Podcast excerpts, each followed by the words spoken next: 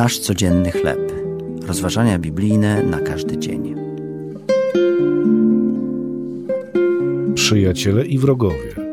Tekst autorstwa Bill Calder. Na podstawie listu do Rzymian, rozdział 12, wersety od 17 do 21. Naukowiec Kenneth E. Bailey opowiadał o przywódcy pewnego afrykańskiego kraju, który potrafił zachować nadzwyczajną postawę w stosunkach międzynarodowych. Łączyły go udane kontakty zarówno z Izraelem, jak i z sąsiadującymi z nim narodami.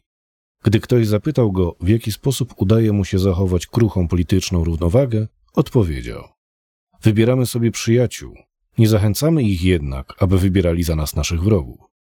To mądre i bardzo praktyczne. Postawa przywódcy afrykańskiego państwa na szczeblu międzynarodowym była czymś, do czego zachęcał swoich czytelników apostoł Paweł w życiu indywidualnym. Po długim opisie cech życia zmienionego przez Chrystusa napisał: Jeśli można, o ile to od was zależy, ze wszystkimi ludźmi pokój miejcie. Nieco dalej Paweł podkreślił ważność naszego obcowania z innymi, przypominając nam, że nawet sposób, w jaki traktujemy naszych wrogów, odzwierciedla naszą zależność od Boga i Jego troskę. Życie w pokoju z każdym człowiekiem może być czasami niemożliwe, dlatego Paweł pisze jeśli. Jednak naszym obowiązkiem jako wierzących w Jezusa jest zdać się kierować Jego mądrością i wnosić pokój wśród ludzi wokół nas. Czy może być lepszy sposób na uczczenie księcia pokoju? W jakiej sferze zmagasz się z brakiem pokoju w relacjach?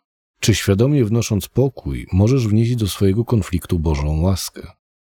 Kochający Ojcze, byłem Twoim wrogiem, a Ty nazwałeś mnie przyjacielem. Uczyń mnie siewcą pokoju, abym mógł okazać tą samą łaskę innym ludziom.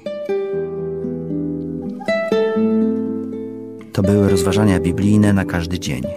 Nasz codzienny chleb.